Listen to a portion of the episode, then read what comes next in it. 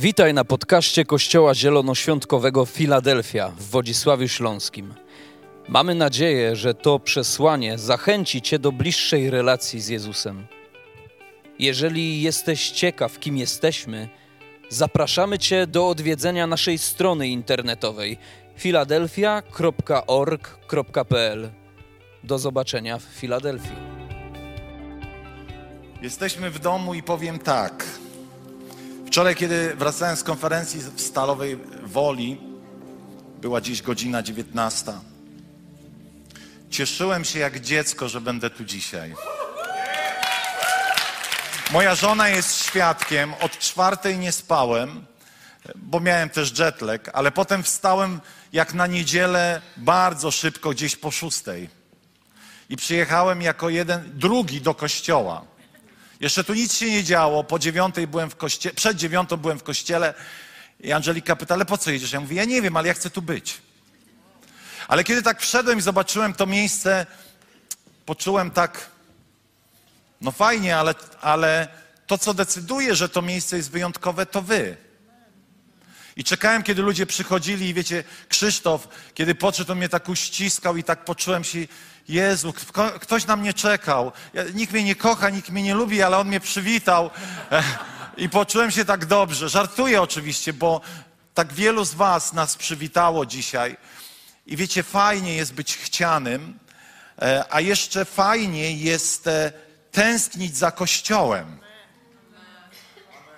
Kiedy byłem kiedyś w Australii i poznałem takie małżeństwo, które powiedziało, że oni przeprowadzili się w to miejsce, żeby być bliżej kościoła. Sobie pomyślałem, serio? A nie bliżej pracy, a nie bliżej czegoś tam. I wiecie, to jest piękne, że e, możemy być w takim miejscu, że to miejsce z tymi ludźmi, czyli z Tobą, ze mną, jest dla nas ważne. I dużo będziemy mówić o tym, jak jeszcze bardziej, żeby to miejsce stało się wyjątkowe, dlatego będziemy mówili o jakości połączenia, czyli o jakości relacji. E, byliśmy pierwszy tydzień w Bethel, w kościele Bethel w Redding w Kalifornii e, i napisałem na Facebooku taki króciutki artykulik. Nic nie zdarza się dwa razy. E, kiedy wyjeżdżałem, wszyscy mi tak postawili poprzeczkę, że sobie myślałem, Boże, jak ja wrócę, to ja chyba powinienem świecić wiecie, jak e, neon jakiś, bo każdy mówi przywieź, przywieź to, przywieź tamto, w sensie, wiecie, przeżyć z Bogiem i jeszcze to. Ja sobie myślę, matko, a jak ja tam nie przeżyję tego, na co wy liczycie, to będzie chyba jakaś katastrofa. I wiecie, kiedy przyjechałem tam, przyjechaliśmy tam i byliśmy na niedzielnym nabożeństwie i ono się skończyło i takie, aha. I pomyślałem sobie, ale czego ja oczekuję właściwie? Że co, ja będę lewitował, nie wiem, nagle uniosę się 7 metrów nad ziemię. Cześć. E, co ma, co, ma, co ma się niby wydarzyć, prawda? I na początku nie rozumiałem, i znowu, gdybyście mnie zapytali, co zmieniamy, to ja odpowiem: nic nie zmieniamy, bo jesteśmy w świetnym miejscu. Ale znowu powiem: Bóg mnie znowu zmienił. Od kilku tygodni już przed wyjazdem czułem, jak bardzo Bóg wyraźnie mówi na temat tego, jego Bożego, e, Bożego sposobu przywództwa. I wiecie, bardzo często mówimy o tym, że lider w kościele, szeroko rozumiany lider, powinien być sługą. I to prawda. Ale wiecie, jest jeszcze wyższy poziom przywództwa bycie duchowym ojcem. I pomyślałem sobie, kiedy tam byłem, pastor Bill Johnson miał kazanie na temat przywództwa, um, przy, prowadzenia ludzi w kościele jako duchowy ojciec. I pomyślałem sobie, wow, to jest znowu coś, czego, czego ja poszukuję. To jest coś, co, co będzie we mnie, co chcę, żeby było we mnie odkopane, odkryte. Coś, do czego człowiek jest tylko w stanie dorosnąć także z wiekiem. Że zaczynasz rozumieć, że chcesz być ojcem dla ludzi, a nie tylko wodzem, liderem, tym, który prowadzi ich do jakiegoś celu, bo przecież w duchowym ojcostwie też są cele i zadania, my to wiemy, ale jakby to wszystko jest z innej pozycji już. Z pozycji dbania przede wszystkim o powodzenie dzieci. Już nie cele moje, wiecie, w sensie takim jedynie są ważne, jakaś wizja dla Kościoła, ale tak naprawdę ta wizja jest realizowana poprzez to, że wy stajecie się więksi w Chrystusie. Że pastorzy pracują na sukces każdej osoby w Kościele. Czy każda ten sukces osiągnie, to już tylko zależy od nich. Ale to nastawienie, w którym ja czuję się zapalony do tego, aby każde duchowe dziecko dorastało do bycia synem, a potem, kiedy dorasta do bycia synem, idzie, aby dojrzeć, aby być ojcem i matką. I każdy z nas na tej sali ostatecznie jest powołany do tego, aby stać się duchowym ojcem i duchową matką dla kogoś. Dla tych, którzy jeszcze tutaj nie są.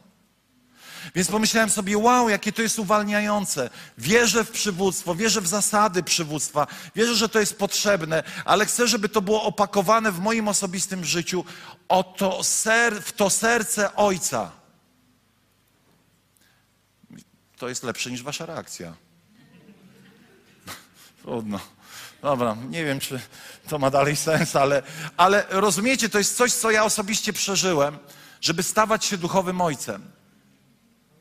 I nie, nie, nie, nie, nie wracam tutaj, wiecie, żeby dokonywać jakiejś duchowej rewolucji, ponieważ punkt numer dwa, Filadelfio, nie musisz mieć kompleksów. Wiecie, Amerykanie ciągle się dziwią, jak można robić to, co my robimy, nie mając milionowych budżetów. Tam do wszystkiego zatrudniają ludzi. Tam każdy kluczowy lider ma swojego asystenta albo asystentkę. Ja do dzisiaj nie mam ani asystenta, ani asystentki, ponieważ armia wolontariuszy robi rzeczy niesamowite. Wiecie, Kościół Betel to jest 10 tysięcy ludzi w mieście 70-tysięcznym. Absolutnie fenomen. Absolutnie. Co siódmy człowiek, chyba dobrze liczę, jest członkiem Kościoła Betel. Czyli idąc przez ulicę, prawdopodobnie spotkałbyś kilkanaście osób należące do tego kościoła. Ten kościół przenika całą sferę życia codziennego, w tym sensie, że, że to przy, przy takim procencie ludzi to miasto staje się lepsze. I wiecie, był taki moment, kiedy I, i, I, jakby Amerykanie, kiedy rozmawiają z nami, oni mówią, no to jak to, to wy tak robicie, a ilu ludzi tu pracuje, a to, a tamto. I, i oni nagle się dziwią, że właściwie sami wolontariusze albo, albo ludzie, którzy otrzymują jakieś niewielkie wynagrodzenia, robimy te wszystkie rzeczy. I oni byli w ciężkim szoku. Co chcę powiedzieć? Nie musimy mieć kompleksów, powinniśmy być wdzięczni za to, co Bóg pośród nas czyni, za tą atmosferę, która, wiecie, kiedy jesteś tam, to myślisz, że jesteś w Filadelfii. Jola, potwierdzasz, bo byłaś, prawda? Tylko skala jest inna. Tylko skala jest inna. I jedna rzecz, która sobie myślę, to jeszcze bardziej zmienimy, i wierzę, że Bóg da nam łaskę do tego, to jeszcze większe dacie po, danie poczucia swobody i wolności i akceptacji podczas spotkań. Wiecie, kiedy tam wchodzisz, od razu chcesz wejść we wszystko, co chcesz wejść. Nie ma czegoś takiego, że hmm, nie wiem, kto na mnie spojrzy, yy, czy ktoś mnie oceni wzrokiem, jak uwielbiam Boga. Wiecie, tam po prostu jedni klęczą, drudzy stoją. E, jest Wydaje się teoretycznie w trakcie tego uwielbienia jeden wielki bałagan, a zarazem wszystko ma sens i Boża obecność jest tak niezwykła, a zarazem nie ma tam e, jakichś, wiecie, skandalicznych, jak to czasami ludzie myślą, Boże, przegięć. Nie, po prostu jest atmosfera akceptacji i chciałbym, żebyśmy to chwytali. Chciałbym, że kiedy przyjdziemy do kościoła, żebyśmy nie skupiali się na tym, że ktoś klęczy, że ktoś gdzieś tam może z tyłu, bo jest więcej miejsca, tańczy. Żebyśmy dali sobie taką przestrzeń, że każdy, kto przyjdzie, będzie tutaj zasany, aby wejść w taką sferę swobody podczas spotkania, ponieważ nikt nie będzie tego oceniał. Nie można oceniać uwielbienia. Nie można, ponieważ nie jestem tą drugą osobą. Właściwie to jest e, niepotrzebne. I wiecie, kiedy tam wchodzisz, to nagle masz ochotę po prostu robić to, co chcesz robić, czyli uwielbiać Boga tak, jak potrafisz. Czyli choć każdy jest inny, to wszyscy w tym uwielbieniu jakoś się spotykają.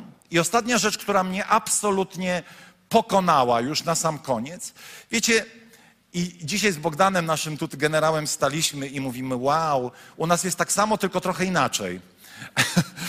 Oksymoron, tak samo, czyli inaczej. To, nie wiem, czy to, tak się, czy to po polsku w ogóle. Ale wiecie, tam za 15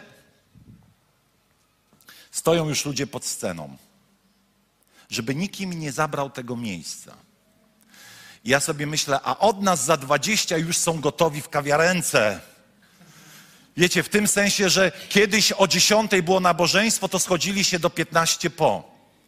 Dzisiaj jesteście tak cudowni, że wszyscy przychodzicie przed czasem. Że od wpół do już się parking zapewnia, że, zapełnia, że zjeżdżamy do tej kawiarni, że siedzimy tam, że chcemy tutaj być. Tak? Jesteście ze mną? I chwała Bogu za to. Ja byłem tym zszokowany, ale tutaj mówimy z, z Bogdanem, zobacz, jak wszyscy się schodzą przed, jak każdy serio traktuje to, co tutaj ma mieć miejsce, aby nie, nie, nie przepadła sekunda, minuta z tego, co nazywamy uwielbieniem. A więc yy, podróż bardzo zwyczajna, a zarazem przemieniająca. Jeżeli chcecie jechać do Ameryki, pamiętajcie, jest bardzo drogo. E, Ameryka to kraj totalnych skrajności. Z jednej strony bogactwo niemożliwe i wszystko jest wielkie i przeskalowane, a z drugiej strony olbrzymie areały, dzielnice biedy i ubóstwa. Ameryka umiera z powodu w wielu obszarach, z powodu narkotyków, bezdomności. I kiedy wróciłem, a z drugiej strony Bóg czyni tam też fantastyczne rzeczy i ten kraj ma potężne, wielkie dziedzictwo. I kiedy wróciliśmy do Polski, to zapragnęliśmy po pierwsze kotleta schabowego. Nawet mieliśmy plan uknuty, że pojedziemy do Spara, aby kupić kotlet z kością. Przepraszam, takie głupoty opowiadam, ale co ja chcę powiedzieć, że czasami musisz wyjechać, żeby zatęsknić. I docenić sobie, że Polska to jest kraj a, rzeczy nowych. Tu wszystko jest nowe, a w Ameryce dużo rzeczy jest już starych. Jedziesz autostradą, która ma dziury w Ameryce. Polepione, trzepie cię. Co myślisz, w Stanach? Tak, oczywiście. Bo ta autostrada może była wybudowana za Al Capone jeszcze. E, a z drugiej strony masz olbrzymie, olbrzymie domy, cudowne samochody. I wiecie, kraj bardzo skrajny. I potem przyjeżdżasz do Polski i sobie myślisz, Boże, dziękuję Ci za Polskę. I tak chciałbyś uklęknąć, pocałować tą ziemię, bez skojarzeń. Ktoś może powiedzieć, pastorze, w tym kraju to nie jest ten kraj, to jest mój kraj. To nie jest ten kraj, to nie są ci ludzie. To jest mój kraj i moi rodacy, nawet jeśli czasami postępujemy w sposób niemądry, to jednak to jest mój kraj i moi współobywatele czy współziomkowie, jak ktoś by mógł powiedzieć.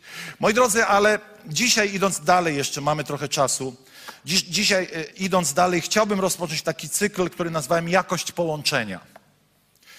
E, ponieważ mówiliśmy ostatnie tygodnie o relacjach, o połączeniach międzyludzkich, to chciałbym dzisiaj trochę doprecyzować, jak te połączenia mają wyglądać. I że w ogóle wszystko jest o relacje, wszystko jest o połączenia. Wiecie, kiedy wylądowaliśmy w Ameryce, to zanim wylądowaliśmy, ja już miałem pewien plan. Ten plan polega na tym, że kiedy jedziesz za granicę, to musisz zadbać o jedną rzecz zaraz po, po przylocie na zewnątrz. Ktoś wie? Kartę do telefonu. Kartę do telefonu. I kiedy wysiadasz i, i idziesz, przechodzisz przez kontrolę celną, oczywiście amerykański celnik przepytuje cię w, w, o różne rzeczy.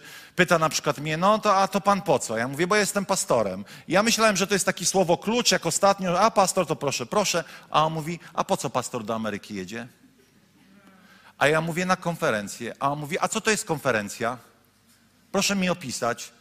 A ja, hmm, no dobra opisuje, ale przepuścił nas. Oczywiście potem był już bardzo miły, zapytał, czy nie mamy czasami całej walizki jedzenia, bo ludzie różne rzeczy wożą, e, bo nie wolno przewozić jedzenia w ogóle do żadnego kraju, nie wiem czy wiecie, takich nieprzetworzonych żywności. I, i co, wozicie? A gdzie tam? No, my tam kotlety, mielone. I przechodzimy, i pierwsze co miałem na myśli, muszę mieć kartę. Dlaczego? Nie po to, żeby Netflixa pooglądać, ale po to, żeby mieć kontakt z kościołem, z rodziną. I wiecie, kiedy przychodzę i tam było takie stanowisko, jedne na całe, na całe lotnisko w San Francisco i, i, i, i, i dostałem takiego szoku, że powiem o co chodzi. Wchodzę i tam taka Chinka, ja mówię, że tu kartę do telefonu i w ogóle. Ona mówi, super, super, nie ma sprawy. Ja mówię, to proszę tą kartę, to ile za tą kartę? Ona 100 dolarów. A ja co? To jest prawie 500 zł. Ale wartość relacji była większa niż te 100 baksów. I wiecie, dzisiaj chcę wam o tym powiedzieć, że jest pewna cena, żeby mieć dobre połączenie, żeby mieć właśnie tak jak w tym, z tym telefonem, jest, trzeba zapłacić jakąś cenę, żeby mieć połączenie. I wiecie, mogłem powiedzieć, żal mi jest tych 100 dolarów. Ale wtedy nie miałbym kontaktu z Kościołem, ale byłem naprawdę na bieżąco, nawet o drugiej w nocy oglądaliśmy nabożeństwa. Mogliśmy je oglądać, ponieważ miałem kartę. Ponieważ w niektórych miejscach nie było internetu. Mogłem być na bieżąco, jadąc samochodem y, y, w nocy, o poranku, nie po to, żeby kontrolować Kościół i rodzinę, ale po prostu, żeby mieć więź. Bo więź jest jedną z najważniejszych rzeczy w naszym życiu, ale więzi są dobre i więzi są złe. Więzi mają jakość i tej jakości nie mają. A więc dzisiaj będziemy mówić o tym, tak, mamy mieć relacje, tak jak słyszeliśmy o tym, jesteśmy połączeni, aby razem działać. Jesteśmy połączeni, aby tworzyć Bożą rodzinę. Jesteśmy połączeni do czegoś. Ale wiecie, te połączenia mogą być różne. I kiedy kupowałem tą kartę, zadbałem o to, żeby ta jakość połączenia była najlepsza. Ponieważ co mi po karcie, która mnie z niczym nie łączy, albo łączy mnie tylko fragmentarycznie? I tak samo w życiu, jako Kościół, jako wspólnota, jako rodzina, musimy zrobić wszystko, aby w tym miejscu, między sobą, między tymi, którzy przyjdą, między tymi, którzy się nawrócą, między tymi, którzy prowadzą Kościół i tymi, którzy są prowadzeni, aby jakość połączenia była jak najlepsza. Ten cykl nie jest o połączeniu z Bogiem, bo ciągle o tym mówimy, ale ten cykl jest o jakości połączenia między sobą nawzajem. I wiecie, to będzie trochę takie na zasadzie e, łamania stereotypów, e, które niestety utrwalają się bardzo często, dlatego że ludzie nie znają Słowa Bożego. Moi drodzy, zacznę tak. W ogóle zbawienie jest aktem odbudowania relacji. Przecież człowiek był oddzielony od Boga przez grzech i Pan Jezus Chrystus poszedł na krzyż, aby ustanowić połączenie, czyli relację między Bogiem a człowiekiem. Ale wiecie, dalej w tym pakiecie zbawienia jeszcze jest inny rodzaj odnowienia połączenia. Pamiętacie taki fragment, o którym jest napisane, że Pan Jezus zniósł mur dzielący mężczyznę, kobietę, poganina, Żyda i tak dalej, i tak dalej. A więc nawracamy się do Jezusa, zaczynamy mieć swoją osobistą relację z Bogiem, ale to, co idzie dalej, to to, abyśmy po, jakby zburzyli mury między sobą nawzajem i ustanawiali zdrowe relacje. Wiecie, kiedy te słowa były pisane, o których mówi apostoł Paweł, było niewolnictwo. Społeczeństwa były mocno klasowe. Byli bogaci, byli biedni, coś jak u nas. No, no może niewolników dzisiaj dosłownie nie ma, ale niewolnictwo ciągle kwitnie. I, pan, I Paweł mówi, że wiecie, kiedy, kiedy Chrystus został przybity do krzyża, to także On poprzez swoje zwycięstwo dał nam łaskę do tego, aby ludzie między sobą mieli dobre połączenie. Ludzie żyją, kiedy mają dobre połączenie z Bogiem, ale mogą w tym samym czasie doświadczać wielu boleści, kiedy mają złe połączenia ze sobą nawzajem. Tak to Pan Bóg skonstruował, że te dwa połączenia muszą nastąpić. Oczywiście to drugie nie może być ważniejsze niż to pierwsze, czyli połączenie z Bogiem może cię doprowadzić do tego, że czasami rozłączysz się z jakimś człowiekiem.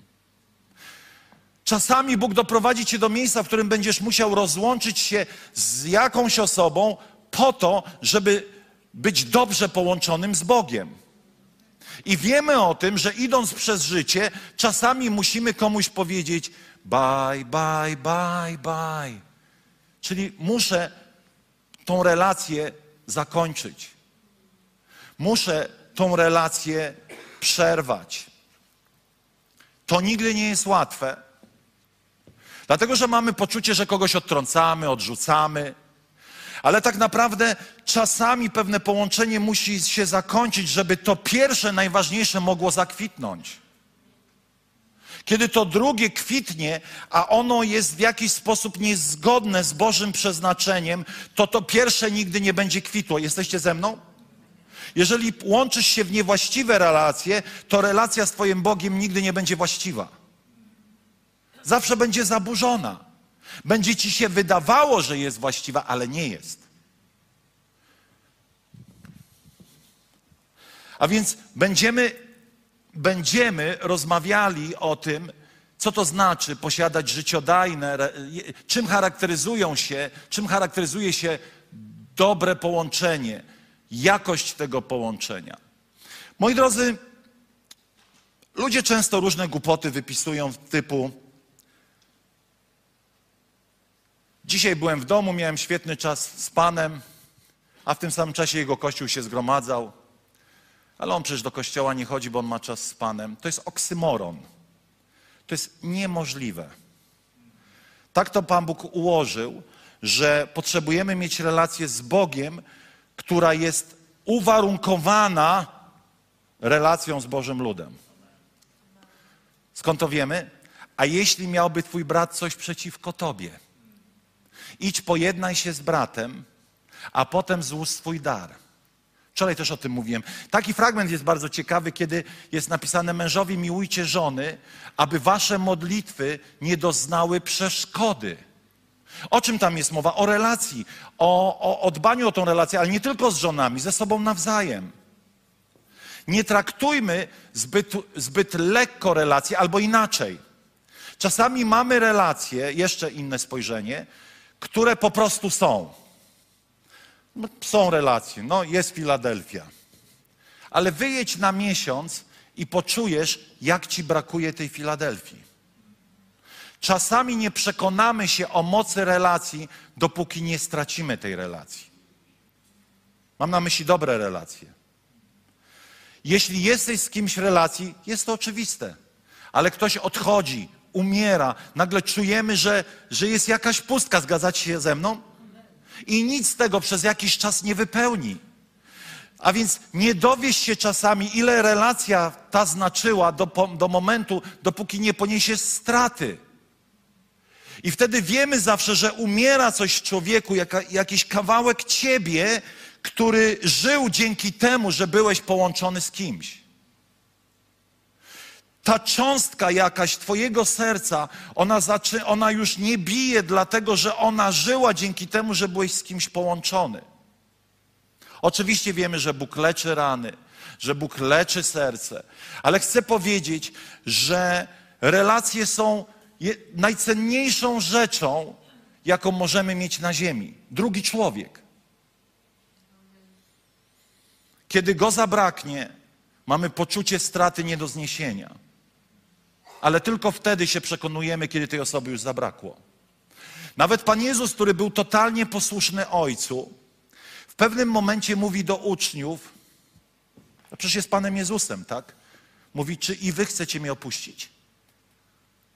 Przecież mógłby powiedzieć, gardzę, ja tam daję radę. Co mi tam człowiek? Ale ponieważ on rozumiał istotę i wiemy, że przecież on by się nie załamał, wiemy, że on nie był zniechęcony nigdy, był e, może e, na pograniczu, ale w pewnym momencie mówi, czyli wy też chcecie odejść? Czyli dla Jezusa ci uczniowie stanowili wartość.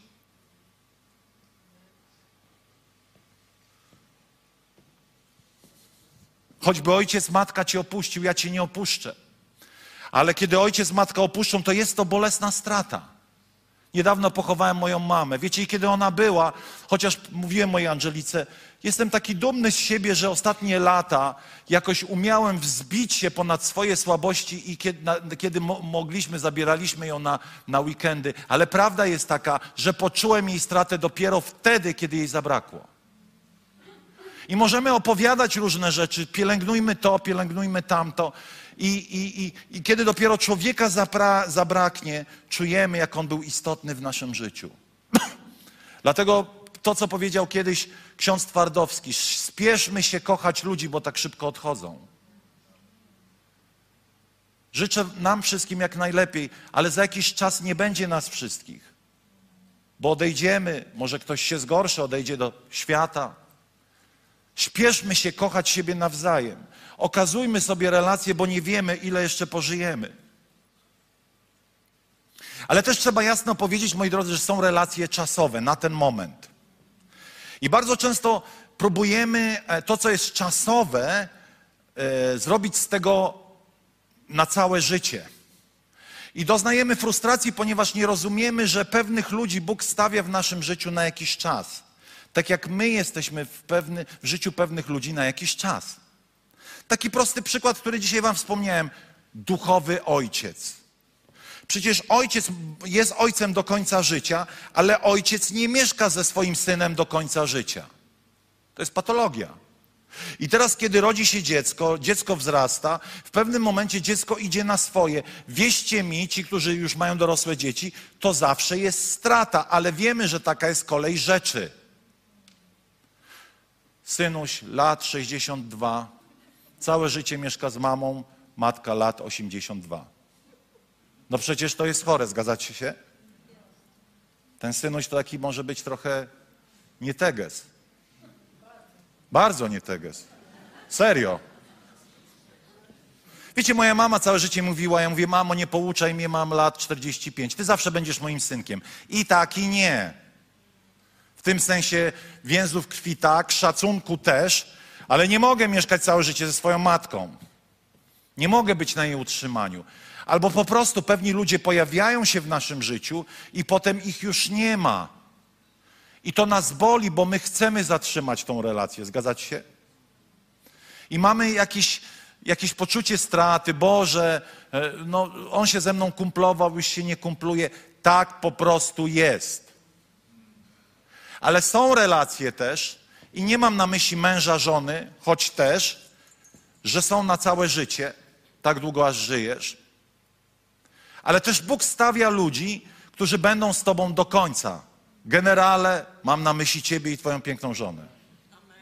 Lilo, Lilu, Jola, Daniel, Beata.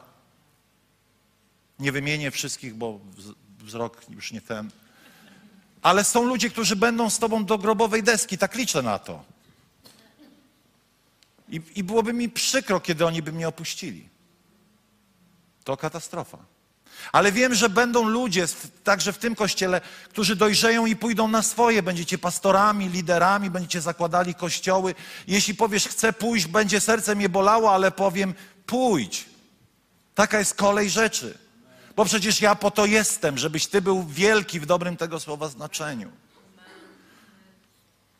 To jest bolesna cena wolności, którą Kościół powinien się charakteryzować. Czasami ktoś odejdzie, bo źle wybierze. I bolejemy z tego powodu, coś się zamyka, żałujemy. Wiecie, powiem Wam tak, jako pastor. Kiedy ktokolwiek odchodzi z kościoła, za wyjątkiem kogoś, kto ewidentnie tworzy rozłam, za każdym razem, kiedy ktoś odchodzi z kościoła, serce pastora jest złamane. To nie jest tak, że niech, się, niech idzie, mam to gdzieś. Zawsze czuję osobistą porażkę, że zawiodłem, że chciałbym inaczej, ale to jest cena wolności, która powinna być cechą Kościoła. Że ludzie wybierają dobrze i źle, ale mają prawo wyboru i nikt nie może ich tego wyboru pozbawić. I są relacje, które po prostu są czasowe. No dobrze, no ale co o tych relacjach, co o tych relacjach? Moi drodzy, ponieważ wierzymy, że Kościół jest wspólnotą domową, czy jakby jest domem, to w, w domu jest rodzina. I zobaczcie, co apostoł Paweł, żeby coś z Biblii przeczytać, mam nadzieję, że wszystko, co mówiłem, było w pewnym sensie parafrazą słowa. Ale zobaczcie, co mówi Paweł, który uzurpuje sobie w dobrym tego słowa znaczeniu prawo do bycia ojcem. I mówi tak, w liście do Koryntian 4, 14 do 16. Piszę to nie, aby was zawstydzić, lecz aby was napomnieć. Sobie myślę, No właśnie. Kiedy się jest ojcem, to się nie zawstydza, choć mówi się rzeczy korygujące. I mówi tak: jako moje dzieci umiłowane. Zobaczcie, jak on ciekawie mówi: nie jako moje dzieci, tylko jako moje dzieci umiłowane. Czyli pisze, aby was skorygować jako dzieci, które kocham niemożliwie. Ma to sens wtedy? Ale jakbym się zatrzymał na tym jako dzieci, to już by tak miło nie było. Wiecie, kiedy moje dzieci czasami popełniały jakieś błędy, to chciałem się upewnić co do jednego, że kiedy musiałem coś skorygować, chciałem mieć pewność, że wiedzą, że je kocham na zabój. Wtedy to tak nie boli. Boli tak po ludzku, ale wtedy to nie rani. A kiedy raniłem, musiałem przyjść, ponieważ dla mnie moja pozycja nie jest aż tak ważna, patriarchy, i dzieci mogą potwierdzić, przychodziłem i mówiłem: Wybacz, źle zrobiłem. Bo miłość do tego dzieciaka była dla mnie siłą, która pozwalała mi przełamać moje poczucie, jakby takiej, nie wiem jak to nazwać, tego, tego ojcowskiego autorytetu. Zależało mi na tym, aby one były zdobyte. I wiecie, Paweł mówi: Dzieci moje umiłowane. I wiecie, my jako rodzice kochamy swoje dzieci i chcemy w kościele, w rodzinie rozrzucać takim, wiecie, a, tak spektakularnie tą miłość rodzicielską. I co mówi dalej Paweł? Bo choćbyście mieli 10 tysięcy nauczycieli w Chrystusie, to jednak ojców macie niewielu. Koniec, kropka. Czyli Paweł stawia siebie jako ojca do zgromadzenia, ojca do tych ludzi. I wiecie, oczywiście zaraz faryzeusze przyjdą i powiedzą: Jednego ojca mamy w niebie. Nie nazywajcie nikogo ojcem.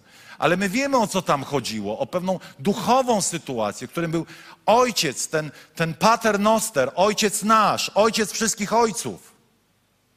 Żaden człowiek nie może być ojcem wszystkich ojców, szefem wszystkich szefów, królem wszystkich królów. Jezus jest królem, ale są też inni królowie. Tu chodziło raczej o, o rodzaj relacji niż jakąś pozycję, tytuł.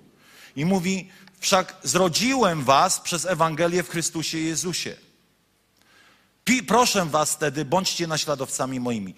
Dlaczego ja to czytam? Dlatego, żebyśmy uchwycili, że Kościół powinien przede wszystkim budować relacje rodzinne i zrobić wszystko, aby takie były.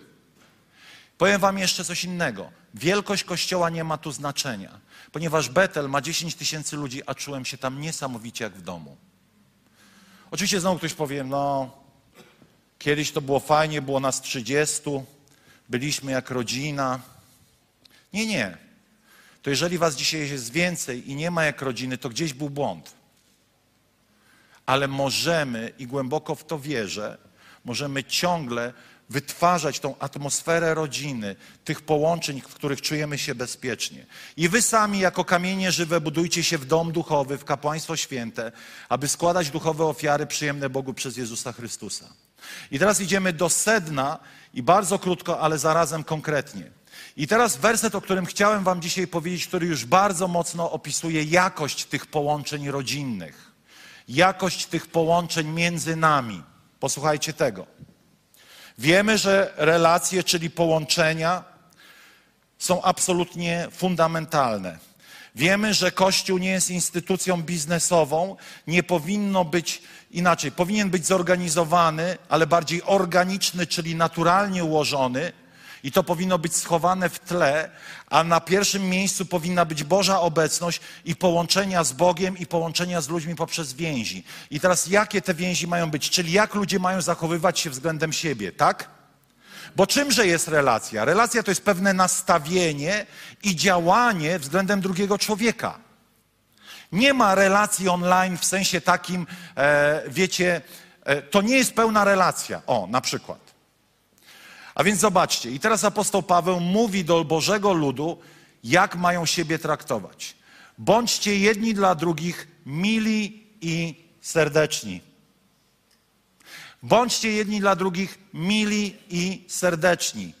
Przebaczajcie sobie nawzajem, podobnie jak wam Bóg przebaczył w Chrystusie. O przebaczeniu już było tyle powiedziane i tyle ciągle mówimy, że kompletnie się dzisiaj na tym nie skupię. Ale skupię się na tych dwóch rzeczach. Bądźcie dla siebie mili i serdeczni. Ktoś powiedział, a te kościoły w tych ludzie tacy mili. No a jacy mają być wredni? Jacy mają być? Surowi? Jacy mają być? Fałszywi? Jacy mają być? Wiecznie z zaciśniętą szczęką? No jacy mają być? No bądźmy dla siebie mili. Co to znaczy człowiek miły? Miły, albo inne tłumaczenia mówią tak. Nowa Biblia Gdańska. Ale jedni względem drugich stawajcie się łagodni i miłosierni. Inne tłumaczenie, uwspółcześniona Biblia Gdańska, może jeszcze będzie jakaś marsjańska Biblia Gdańska, ale bądźcie dla siebie nawzajem życzliwi, miłosierni, przebaczając sobie jak i Chrystus. A więc bądźcie dla siebie mili i serdeczni, inne tłumaczenie miłosierni. Kto to jest miłosierny człowiek? Miłosierdzie to aktywna forma współczucia, wyrażająca się w konkretnym działaniu. Nie można być miłosiernym słowem. Wiecie o tym? Nie można. Nie można być miłosiernym, że powiem, rozumiem, co czujesz. W ogóle nigdy nie mówcie, jeżeli nie przeżyliście tego samego, że rozumiecie, co ktoś czuje, bo nie rozumiecie. Nie, nie, nie ma sensu czegoś takiego mówić. Lepiej powiedzieć, nie wiem, co czujesz, ale jestem z tobą. Ale teraz, co to znaczy, to jestem z Tobą? Co to znaczy być miłosiernym? Miłosierny to jest stan duszy połączony z działaniem na rzecz tej osoby, działaniem dobra na rzecz tej osoby. Wiara bez uczynków jest martwa. A więc aktywna forma współczucia polega wyrażona w konkretnym działaniu, bezinteresownej pomocy. Samo współczucie, nie przegadające się na działanie, miłosierdziem jeszcze nie jest. A więc bądźcie dla siebie miłosierni, czyli kiedy widzicie, że komuś się źle dzieje, to bądźcie dobrze nastawieni dobrem do tej osoby, współczuciem wyrażonym w konkretnym działaniu. Jesteście ze mną? Tak? Ma to sens? Ale jest też tutaj powiedziane, bądźcie dla siebie też mili miłosierni i mili. Miły od słowa miłość, miły od słowa umiłowany. Miła mojemu sercu miły mojemu sercu. Ale miły to także sprawiający przyjemność, wywołujący przyjemne wrażenie, uprzejmy, serdeczny, bliski komuś uczuciowo. A więc pragnę być człowiekiem, który jest po prostu miły dla drugiego człowieka, pomimo że mnie wnerwia, to wierzę w Bożą łaskę, że jest w stanie sprawić, że będę dla niego miły i nie będę udawał. Ta część powiedziała amen, a ta coś mniej. Ale nie wiem, czy rozumiecie, że jeżeli Kościół ma nie być jedynie sztucznym udawaniem bycia miłych, to musimy zrozumieć, że możesz więcej zrobić niż wydaje ci się, że możesz, i to, że kogoś nie lubisz i nie cierpisz, nie znaczy, że Bóg nie da ci łaski, abyś wzniósł się ponad to. Abyś był prawdziwie miły dla tej osoby. Abyś nie był opryskliwy. Abyś nie był niewychowany abyś nie był nieuprzejmy. I wiecie, wierzę w to, że kiedy Bóg przychodzi, on jest w stanie, wiem, bo wiele razy tego doświadczyłem. I wierzę, że za jakiś czas też zobaczycie coraz więcej tego ojcowskiego serca we mnie jako przywódcy. Modlę się o to. Ale wiecie, być miłym to nie jest tylko kwestia decyzji, ponieważ możesz być miły, ale dalej w środku być niemiły. Czyli jesteś fałszywy. Znacie takie pojęcie, że ktoś jest fałszywcem? Nie znacie już, to dobrze. Nie ma nic, to jest straszne być fałszywym człowiekiem. Czyli niby miłym, postarałem się być na chwilę miłym, ale w środku wcale nim nie miłym, miłym dla ciebie nie jestem. Jestem miły, bo nie wiem, mam jakiś interes. Jestem miły, bo coś potrzebuję. I, I można się postarać być miłym, tylko wiecie, ludzie nie są głupi. Zgadzać się z tym? Fałszywego na kilometr poznasz. Dlatego, że w pewnym momencie przychodzi moment, w którym postaranie się już nie wystarcza, bo to bycie miłym wymaga większego, jakby wymaga bycia prawdziwym. I, ale osobiście wierzę, że i, i, i widziałem to wiele razy i w życiu wielu ludzi, że Pan Bóg jest w stanie sprawić, że staje się miły i jest to częścią już mnie. Moim marzeniem jest to, abyśmy byli dla siebie mili, dla tych, których chcemy zdobyć dla Jezusa i żeby to nie była decyzja, tylko żeby to była moja natura. Ja już mam gdzieś te decyzje. Ja już jestem zmęczony by, byciem, zdecydowałem być. Zdecydowałem na chwilę, a potem jestem taki, jaki byłem. Ty decydujesz. Nie, ja nie decyduję wiele razy. Wiele razy moja wredota jest większa niż moja siła decyzji. Próbowaliście czasami decydować? I wiele razy my tak mówimy, i to ma sens, że ja więcej potrafię niż mogę, ale ja nie chcę tylko być siłą decyzji inny na chwilę. Bo chcę, aby Kościół był miejscem, w którym ludzie są przemili dla siebie i to jest prawdziwe. Amen. Oddajmy mu chwałę. I to jest prawdziwe. Tam, tu w lokalnej wspólnocie, będziemy ludźmi, którzy będą e, mieli możliwość jakby zaprezentowania tego sposobu myślenia rodziny. I moim marzeniem jest to, aby Filadelfia od samego wejścia tu w niedzielę rano po prostu była miła. No ale zaraz, ale Pan Jezus przecież wziął bicz i pobiczował. Jak będziesz Panem Jezusem, to se będziesz mógł biczować. To jest genialna interpretacja. Ja mówię, no tak. On mógł to zrobić, bo miał autorytet, żeby to zrobić. Jesteście ze mną? Mógł wziąć ten bicz, ponieważ miał autorytet. Ludzie chcą mówić trudne rzeczy innym ludziom, nie mając otrzymanego prawa od Boga, aby to zrobić. Kiedy uzyskujesz autorytet? Słuchajcie, to jest bardzo głębokie. Kiedy jesteś w stanie spojrzeć na najgorszego drugiego człowieka oczami Ojca. I kiedy zaczniesz tak patrzeć na człowieka, otrzymasz autorytet od niego, żeby przynieść mu trudne rzeczy, ponieważ Twoje serce będzie zabezpieczało tą trudną wieść przed byciem raniącą. A więc jeśli nie, nie patrzysz oczyma Ojca na drugiego człowieka, nie powołuj się na werset ze świątyni, ponieważ nie masz autorytetu, aby mówić trudne rzeczy drugiemu człowiekowi, jeśli nie spojrzałeś na niego oczyma Ojca. Niezłe, nie? Serio. To nie ja, to Pan. No, aż tak dobre to to nie jest, pastorze. Pan by powiedział to lepiej. A więc, moi drodzy, kiedy mówię o tym, bądź miły, miłosierny, uprzejmy, to mam na myśli tylko i wyłącznie Ciebie w tym kazaniu. Mam na myśli tylko i wyłącznie siebie w tym kazaniu. Wiecie, w tym sensie, że nie chcę, żebyś słuchał tego w kategoriach typu, no właśnie, to by się przydało, żeby Basia to posłuchała.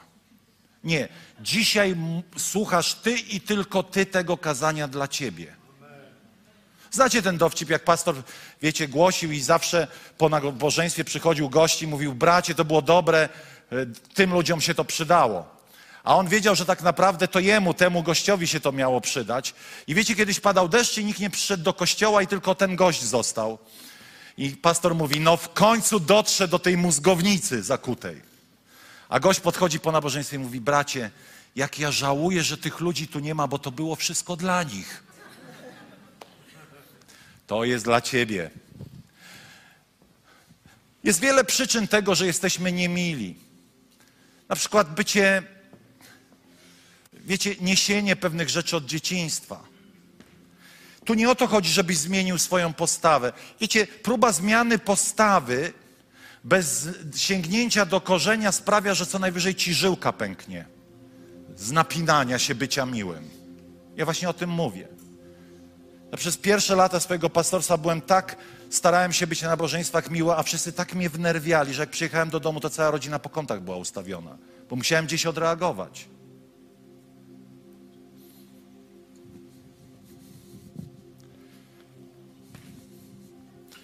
Są różne przyczyny tego, że jesteśmy opryskliwi i niemili dla innych ludzi. Zaburzone poczucie wartości. E, boimy się ludzi lepszych od siebie. Kwestionujemy ich kompetencje. Kwestionujemy ich wiarę, kwestionujemy ich motywację, bo czujemy się zagrożeni, że oni będą lepsi niż my. Mówimy, jesteśmy niemili, dlatego że jakieś wcześniejsze zranienie odzywa się w relacji z ludźmi Bogu ducha winnymi.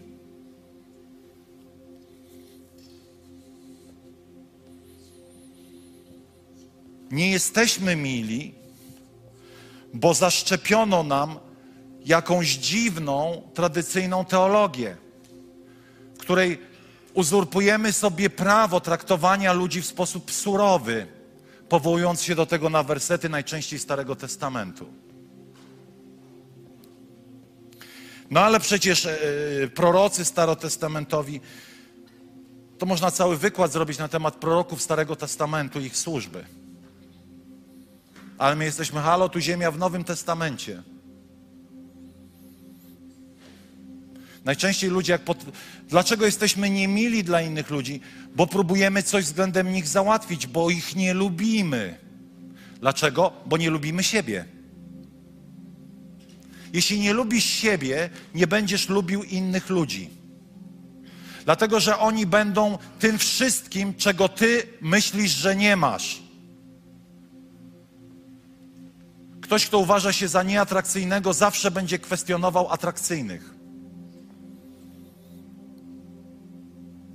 Ktoś, kto zazdrości, bo nie ma pieniędzy, będzie podważał błogosławieństwo finansowe innych ludzi, bo, bo sam nie ma pieniędzy. Ktoś może powiedzieć, serio, w kościele takie rzeczy się zdarzają. A jak?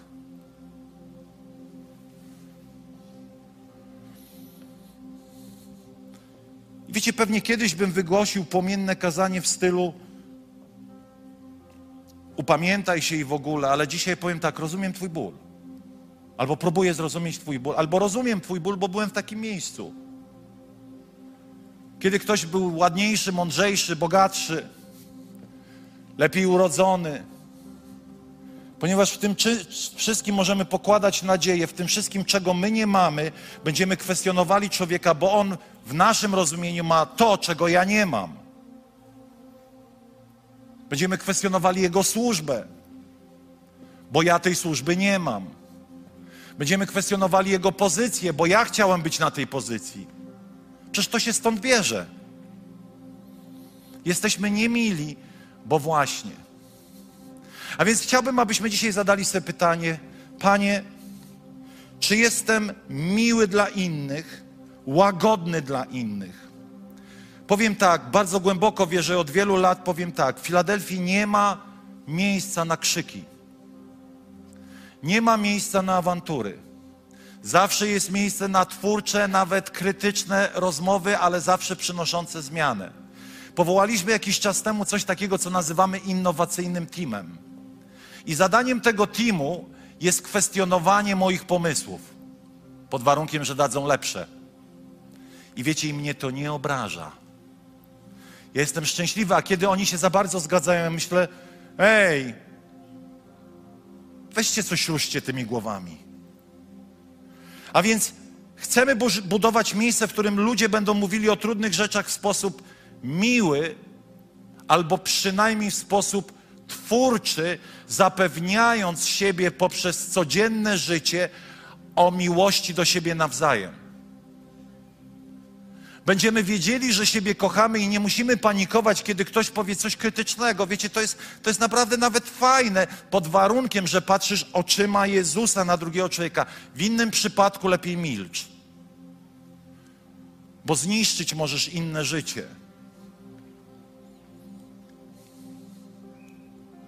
Ale nie ma w Kościele Jezusa Chrystusa przyzwolenia na awanturę na złe traktowanie drugiego człowieka, krzyki, Czy one się pojawią? To, że nie ma zgody, nie znaczy, że one się nie pojawiają.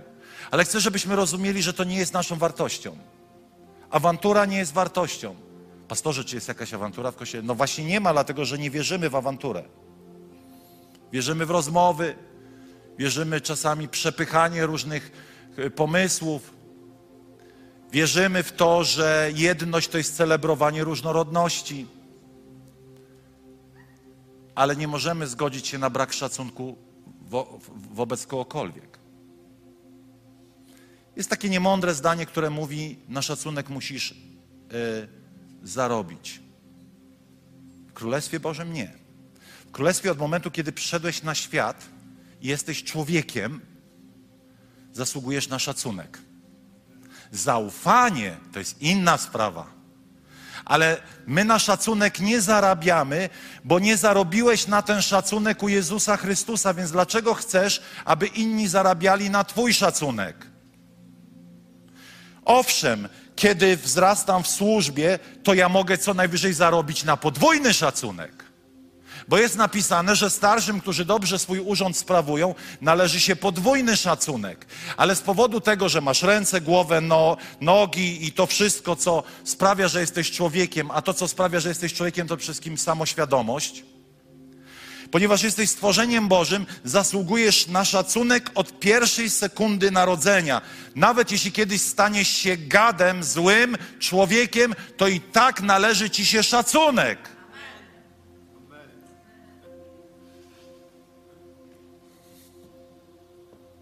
Ponieważ na tym jest zbudowana cała cywilizacja chrześcijańska, że szanuje się i kocha nie tylko przyjaciół, ale wrogów.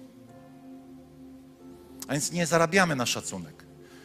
Tak, zaufanie to jest inna sprawa. Czyli czym jest zaufanie? Że ja powierzam Ci pewne rzeczy drogocenne, ponieważ ufam, że je wykorzystasz w zgodzie z ich przeznaczeniem, że nie zmarnotrawisz i tak dalej.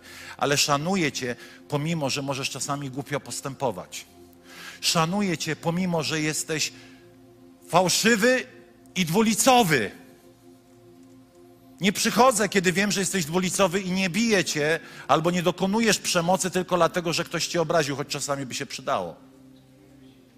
Tak wiecie, jak to zegar Duch Święty mi rękę wyprostował, nie? Znamy kontekst, pewnie nie znacie, ale to nie, że Zyga coś tu tam zrobił takiego, ale kiedyś poszliśmy na mecz, we dwójkę wzięliśmy nasze dzieci i mało żeśmy się z kibicami nie pobili. Bracia pastorzy. A tylko dlatego, że się upomnieliśmy, żeby oni nie przyklinali przy tych dziewczynkach. Wiecie, kibica, a my nawiedzeni, ale nie przeklinajcie tu przy tych dziewczynkach. Ale wracając do tej kwestii szacunku. Bracia i siostry, po prostu jestem człowiekiem, jesteś człowiekiem, należy ci się szacunek. Czyli to, co mówi list do Filipian. Traktuj go lepiej od siebie. Szacunek i miłość to jest zdolność do poświęcenia kosztem swoich własnych korzyści. To jest inny level już. Czyli ja nawet jestem gotowy ponieść stratę, żeby okazać miłość, okazać szacunek. Wiecie, czasami się wydaje, że ktoś nie jest wart szacunku, ale ja też nie jestem wart szacunku ze względu na to, że urodziłem się w grzechach, że popełniam błędy, tak jak ty po ludzku nie jesteś wart szacunku. Ale my jesteśmy w Bożej rodzinie i w Królestwie Bożym, zgadzać się? I zakończę ostatnią historią, którą widziałem w Betel. Zaproszono nas na taką wizytę studyjną. Ale ja długo mówiłem. Nie nudziłem dzisiaj? Nie. Jest dobrze. Zaproszono nas na taką wizytę studyjną na wykłady drugiego roku e, szkoły biblijnej w Betel. To w ogóle jest inna skala. 800 studentów było na sali. 800. I wiecie, jak to jest, jak to jest na studiach? Jest tak zwany opiekun roku. I na to spotkanie przyszedł opiekun trzeciego roku. Mówił jakimś bardzo skomplikowanym językiem, więc yy, tak średnio go rozumiałem, więc nie będę mówił, co on do końca mówił, bo, bo bym poprzekręcał może. Ale w każdym razie chodziło o to, że on stanął przed ludźmi i prosił ich o przebaczenie za coś. Wiecie, 800 studentów, każdy minimum 10 lat młodszy od niego. I wychodzi człowiek i mówi: Ja Was bardzo przepraszam za to, za to, za to, czy tam za tamto. I nagle, słuchajcie, kiedy on skończył, ludzie wstają i biją mu brawo. Ale na tym nie koniec. 800 ludzi po kolei wstaje i podchodzi i tuli tego człowieka. I tak 800 ludzi tam szło. Wiecie, on się biedny pobeczał. Ja nie wiem, co on zrobił, ale wierzę, że kiedy komuś się źle podzieje i przyjdzie i powie, wybaczcie mi, to te 250 ludzi przytuli tego chłopa. To jest królestwo. Wiecie, co jest religia? Religia powie, no w końcu przeprosił. Ale jeszcze się zastanowimy, czy wystarczająco przeprosił. Marzę, choć nie marzę, aby ktoś musiał przepraszać. Choć czasami pewne rzeczy dzieją się w kuluarach, ale chodzi, wiecie o co? O nadanie szacunku człowiekowi. Po ludzku ktoś by mógł powiedzieć, no w końcu dopełnił swojego obowiązku. Nie, nie. Tych 800 ludzi podchodziło i go tuliło. On płakał, on, on naprawdę nie umiał się ogarnąć. Potem oni przychodzili i go tulili. Od 20-30 lat młodszych do 10 lat młodszych. I przychodzili i tulili tego człowieka. On płakał, a oni go przytulali. I wiecie, kiedy było tam uwielbienie, była taka Boża obecność, że ja potem wsiadłem do samochodu, a moje ciało po prostu cały czas tak drgało. Ja nie umiałem kierownicy trzymać, Angeli nic nie mówiłem, ale sobie myślę, Jezu, jak ja pojadę, wiecie, nagle czułem cały płaszcz Bożej obecności, która wierzę została uwolniona wtedy, kiedy ci ludzie zachowali się w przeciwnym duchu do ducha tego świata. My nawet nie wiemy, ile razy kościoły są nasączone zachowaniami współczesnego świata. Odpuszczę ci, jak mnie, jak mnie przeprosisz. Tak działa świat. Ja ci odpuszczę, zanim ty mi przeprosisz. Ja ci pobłogosławię, chociaż ty po ludzku nie jesteś wart błogosławieństwa. Ja zadbam o ciebie, chociaż nie jesteś wart, aby o ciebie zadbać. Zrobię rzeczy inaczej niż normalnie się robi. Więcej niż. Powstańmy.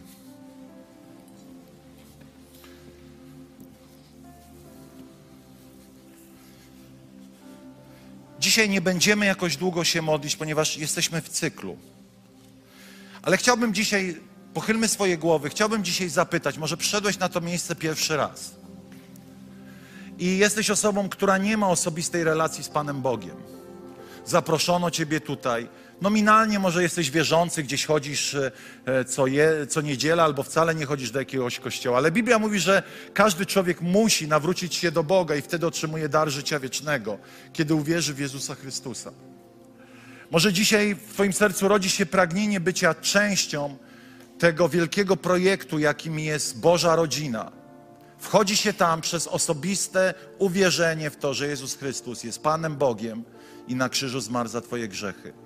Nie można się zapisać, nie można wypisać jakiejś ankiety i być chrześcijaninem. Wystarczy uwierzyć, że Jezus Chrystus jest Bogiem, który zmarł za Twoje grzechy. I teraz jest rzecz prosta, a zarazem bardzo trudna. Jeśli dzisiaj masz pragnienie przyjąć Boże przebaczenie, to wystarczy, że uwierzysz w to, że Bóg przebacza Ci wszystkie grzechy, ponieważ na krzyżu został przybity za te Twoje wszystkie występy zamiast Ciebie. Jeśli masz dzisiaj takie pragnienie w sercu, tam gdzie jesteś, podnieś swoją rękę, abym wiedział i mógł się z Tobą pomodlić. Jeśli znajdziesz na, na tyle w sobie desperacji, aby powiedzieć, pastorze, ja chcę dzisiaj się do Boga nawrócić. Te moje życie to się strasznie pokomplikowało. Żyję bez Boga, żyję bez jakichkolwiek wartości. Potrzebuję Jezusa. Ugrzęzłem głęboko, jestem daleko od Niego. Może ktoś dzisiaj jest na tej sali, który chce nawrócić się do Boga. Daj mi znak na sekundę, dwie przez podniesienie ręki. Śmiało. Śmiało, śmiało, śmiało, śmiało. Dziękujemy Ci, Boże. Dziękujemy Ci, Jezu. Dziękujemy Ci, Królu. Dziękujemy Ci, Panie. Ojcze, dziękujemy Ci, że Ty budujesz niesamowitą rodzinę Filadelfia. Panie, modlimy się o to, aby nasze serca były coraz bardziej rozkochane w Tobie i w sobie nawzajem. Panie, dawaj nam coraz bardziej tego łagodnego ducha. Dawaj nam coraz bardziej to zrozumienie, co to znaczy być miłym, miłosiernym, uprzejmym dla siebie nawzajem.